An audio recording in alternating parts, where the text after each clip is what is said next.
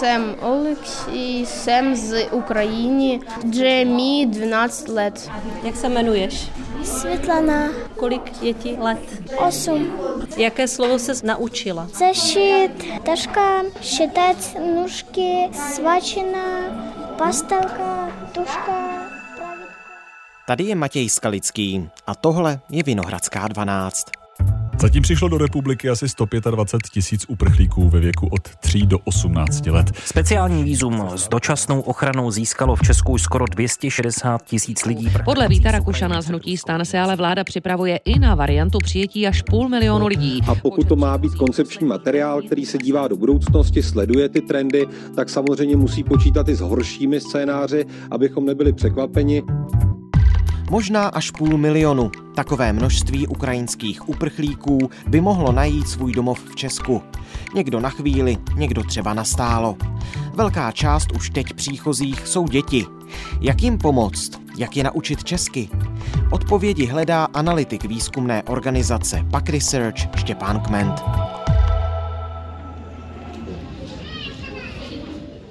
Dnes je čtvrtek, 7. dubna.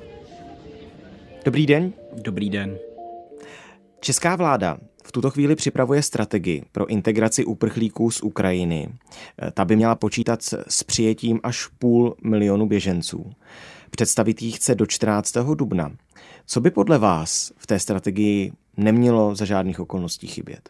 Hmm je potřeba počítat s vyššími vstupními náklady, zabránit segregaci, zabránit tomu, aby eh, ty matky byly třeba i hned hnány na trh práce, kde třeba nevyužijí svoji kvalifikaci, pokud mají například odborné vzdělávání nebo vysokoškolské vzdělání, protože dlouhodobě to nám může přinést v uvozovkách výnosy, zatímco když je potlačíme hned, tak eh, mohou skončit v pracech jako nekvalifikovaných, které zastávala ukrajinská diaspora v Česku před válkou.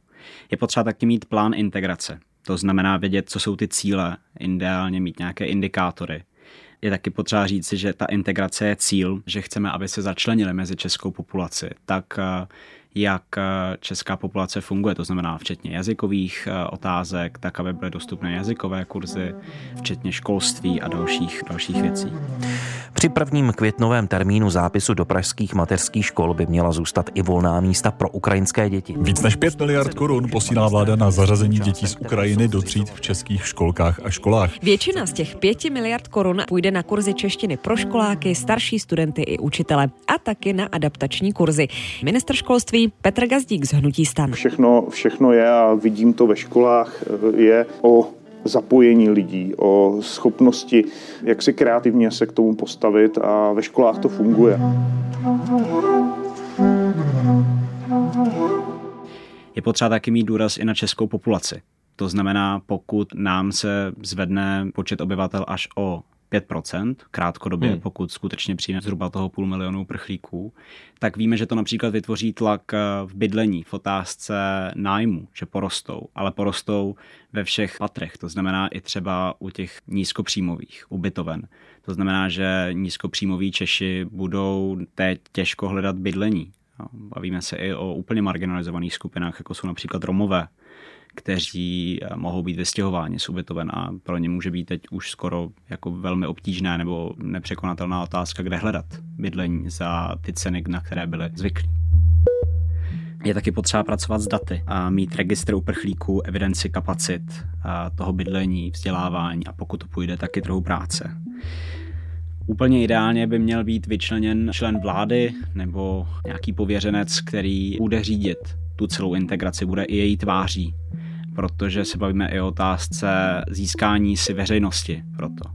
Tak, aby ten eh, postupně mizející altruismus, což není otázka zdá, ale kdy, tak eh, aby bylo jasné, kam směřujeme, eh, na co se můžeme připravit, co můžeme očekávat, Češi, co můžou očekávat Ukrajinci a co už očekávat nemůžeme a jaké jsou ta řešení. V neposlední řadě měli bychom i průběžně monitorovat potřeby těch uprchlíků. To znamená sbírat data o tom, jak se začlenují, kde jsou ty bariéry. Flexibilně tu strategii, kterou jste zmiňoval, kterou vláda připravuje, upravovat podle toho, kde jsou ta úzká hrdla toho systému. Pokud vím, tak Ta poslední informace z ministerstva vnitra byla, že Česko už udělilo asi čtvrt milionu víz ukrajinským uprchlíkům. Ten počet těch uprchlíků, kteří už v České republice jsou, je bezprecedentní, je obrovský. Ano, ano, je, je obrovský a samozřejmě v té současné vlně se bavíme zhruba o nějakých 45 a 40 z celkové té populace příchozích uprchlíků, že jsou do 18 let, to znamená děti a mladiství. Ředitel odboru základního vzdělávání ministerstva školství Michal Černý na konci března popisoval, že se v Česku zjišťují kapacity škol a školek. Výsledky prý bude znát rezort v průběhu dubna. Víme tedy teď vůbec, kolik tedy přesně ukrajinských dětí už v českých školách a školkách je a jaké jsou ty kapacity vzdělávacích, našich vzdělávacích zařízení právě proto, aby integrovali a aby přijali ukrajinské děti? Hmm. Tak my víme podle těch věkových skupin, kolik přišlo ukrajinských dětí. My víme, že do tří let jich je zhruba 13 tisíc, od těch 3 do 6 asi 16,5 tisíce, od 6 do 15 let je to necelých 59 tisíc a od 15 do 18 je to necelých 19 tisíc. To jsou informace z Krajského asistenčního centra pomoci. Jsou to ta udělená víza. Takže samozřejmě ten reálný počet může být o něco vyšší, nebo určitě je o něco vyšší. Vy jste zmiňoval sběr dat ze škol. Hmm. Školy informace o své naplněnosti aktualizují skrz výkazy, které posílají párkrát do roka a teď probíhá právě jejich sběr. Školy tu informaci nedávají dynamicky do žádného systému. Mm-hmm. To znamená, my budeme vidět, jak zmiňoval pan ředitel Černý, tu naplněnost k určitému datu sběru.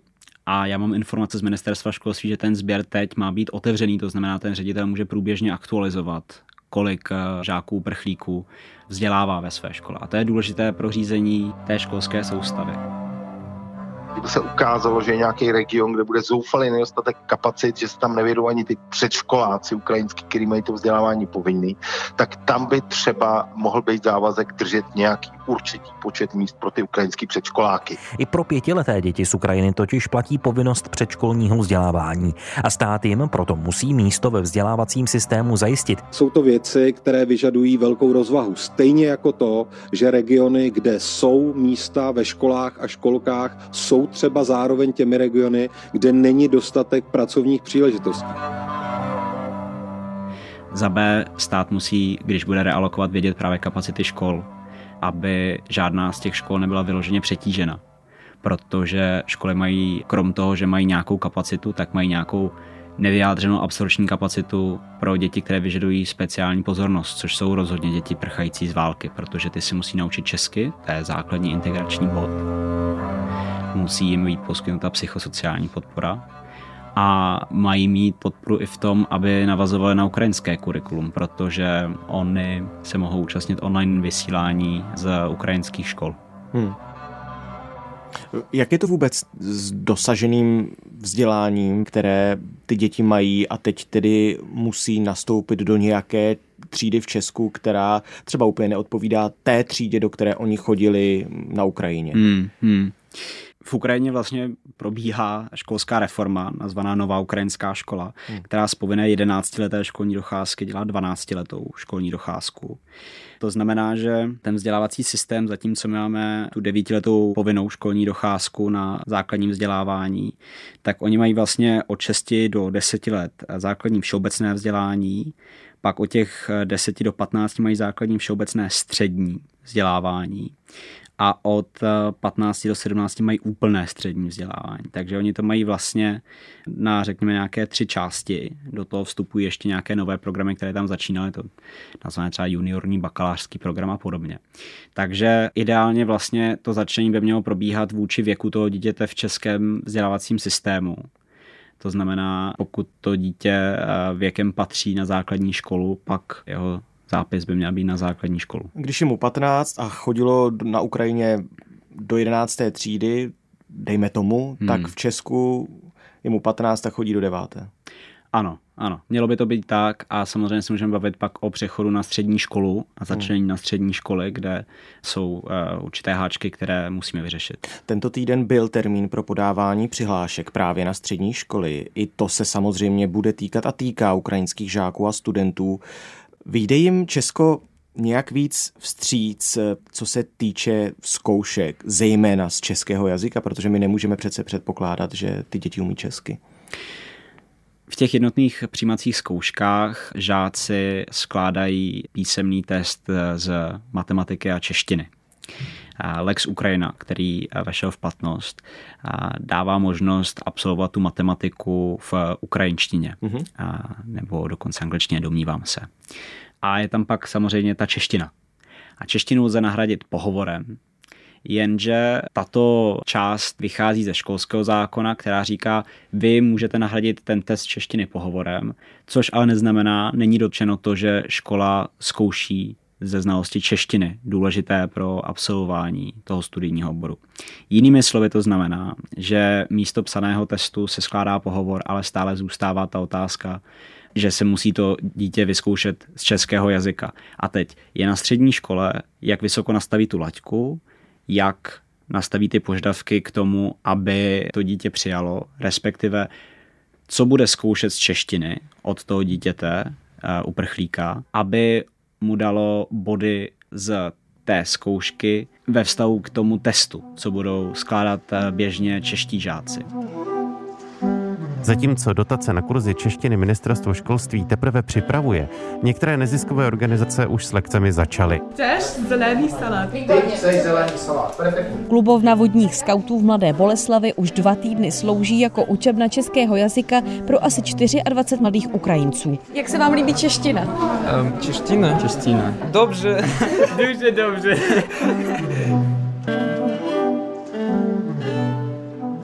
Samozřejmě toto je bariéra pro ukrajinské uprchlíky, protože jejich znalost češtiny je typicky nulová nebo velmi nízká.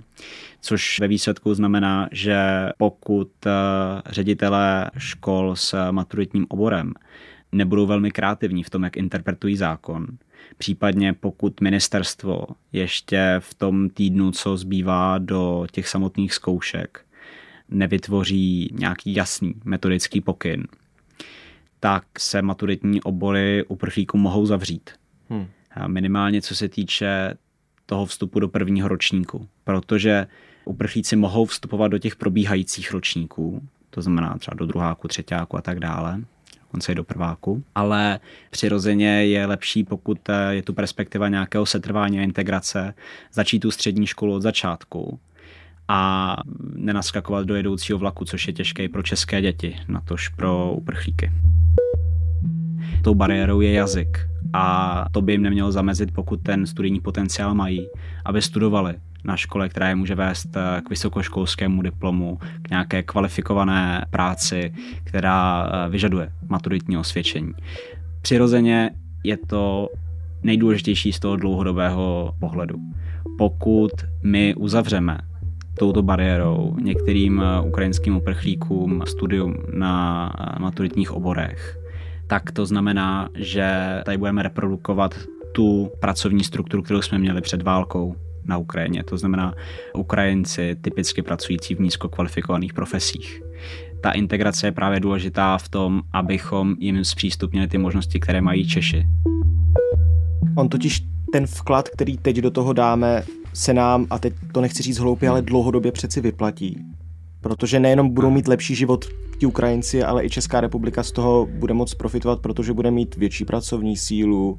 Je to, je to, je to, je to tak. Větší a kvalifikovanější pracovní sílu. Ano, ano. Pokud zajistíme, že jejich děti se mohou účastnit vzdělávání na té úrovni, eh, kterou zvládají. To znamená, pokud jsou to učební obory, pokud je to to, co je zajímá, tak půjdou na učební obory. Pokud mají potenciál jít na maturitní obory, měli bychom jim tu šanci dát. Měli bychom střední školy podpořit v tom, aby dostali peníze a personální podporu učit češtinu jako druhý jazyk, protože teď je to doménou základních škol.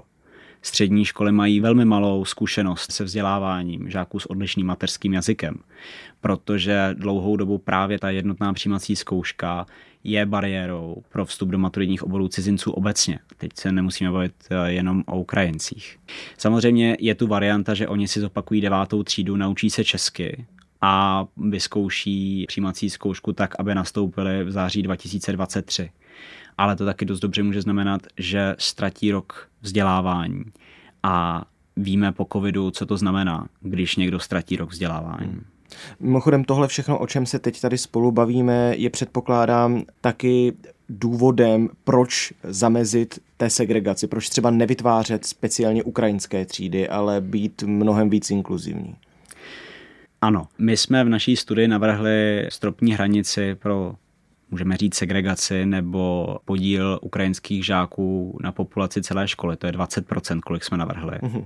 Protože z předchozích výzkumů víme, že čeští rodiče, majoritní rodiče, nevždy snáší odlišnost ve třídách, kam chodí jejich děti. Takový Aha. je fakt. Ať už jsou to děti s poruchou autistického spektra, ať už jsou to romové ve třídě, anebo ať už jsou to cizinci ve třídě. Samozřejmě více rodičů oproti těm jiným skupinám říká, že cizinci jsou obohacením pro tu třídu, ale nemalá část se domnívá, že je to důvod, eh, že se zhoršuje ta výuka. A snižuje se její kvalita nebo očekávání. A dokonce máme čísla. To znamená kolem šesti cizinců ve třídě průměru to znamená, že ten majoritní rodič zvažuje, že by to své dítě přepsal na jinou školu. Jinými slovy, ten 20% cap nebo ta hranice odpovídá z toho, že ukrajinští žáci směřují typicky na větší školy, kde jsme počítali průměrně 30, 30 žáků, no a 6 žáků z 30 je právě 20%. A týká se to samozřejmě i té absorční kapacity školy, kterou jsem zmiňoval. Ve školách máme speciální pedagogy, máme tam psychologi v některých, je tam takzvané školské poradenské pracoviště, které se může ukrajinským žákům věnovat. A jejich schopnosti, nebo lépe řečeno čas, je také omezený. Takže aby se mohli těm ukrajinským žákům věnovat, jak oni to potřebují, protože samozřejmě to je handicap automaticky, pokud přicházíte vysídleni eh, v krátkém časovém horizontu z války, nebo vaši otcové jsou někde v bojích, nebo případně nevíte, jak se jim daří, máte o ně obavy, tak eh, je tam potřeba samozřejmě větší péče a většího zájmu, který nemůže jakoby provádět jenom ten učitel nebo třídní učitel. Vy jste za pak research eh, také ve spojení s těmi řediteli těch konkrétních škol? Víte, jak tu celou situaci teď zvládají? Ano, samozřejmě, my mapujeme dobrou i bohužel tu špatnou praxi ve školách, ale já bych právě zmínil tu, řekl bych, vynikající, která přirozeně vyžaduje zapojení úplně všech v té škole. A to je škola v Brně, velká škola, která přijala 34 ukrajinských uprchlíků, teď už to možná bude více a oni pro ně připravili desetidenní adaptační období, kde ti žáci se poznávali mezi sebou navzájem, protože přirozeně neznali se předtím, zkrátka prchali z jiných částí Ukrajiny a seznamovali se s těmi základními věcmi v České republice, ve školství, jaké mají možnosti, jaká jsou ta očekávání. Dělali nějaké sporty a zaučili se ty základy češtiny po těch deseti dnech se zapojovali do výuky, ale každé ráno měli tři hodiny češtiny jako dalšího jazyka. Denně dvě až tři hodiny základu češtiny a potom výuka ostatních předmětů ve třídách s českými dětmi. Pastelka, tuška, pravitko. A co je toto? Stůl. Stůl? Lavice. Lavice. Dnes jsme se učili, jak se česky řeknou různé předměty. Nůžky, tušky, barvy, četli jsme, kreslili, učili jsme se abecedu. Olexii pochází z Hostomelu. Ve škole se mu líbí a vyjmenovává své oblíbené předměty. Matematika, fyzkultura. Matematika, tělocvik. Na Ukrajině jsme se učili trochu anglicky. Po válce tu určitě zůstanu. Já tu, navěrně, stanuš.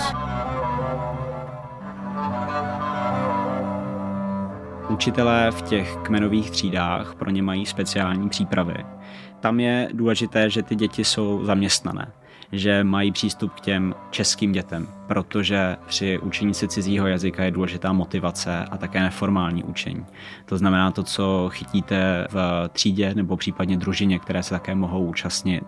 To, že vidíte, že musíte porozumět, že je to prostě důležité pro vaše fungování v té společnosti. To je rozdíl oproti těm celoukrajinským skupinám, třídám nebo školám, tam samozřejmě je důležité, aby Ukrajinci měli možnost přístupu k ostatním uprchlíkům, aby se necítili izolovaní, hmm. ale zároveň, aby měli možnost se postupně účastnit aktivit s tou kmenovou třídou nebo českými dětmi, ať už je to tělák, ať už je to výtvarná výchova a postupně samozřejmě se dostávali dál. Na této škole se velmi osvědčil taky takový systém, říkají tomu patronů, mm-hmm. nebo buddy, buddy program, můžete říct. Eh, český žák dostal svěřeného některého z těch žáků uprchlíků. A je to minimálně slovy eh, pana ředitele této základní školy, významná pomoc i při zjišťování toho duševního stavu těch dětí. Hmm. Takže ta podpora přichází z více rovin. Přichází od těch speciálních pedagogů nebo školního psychologa na té škole, přichází od těch jednotlivých učitelů, přichází od těch uprchlíků mezi sebou navzájem a přichází od těch českých dětí, které samozřejmě také se chtějí účastnit té pomoci a tady mají možnost tím programem patronů.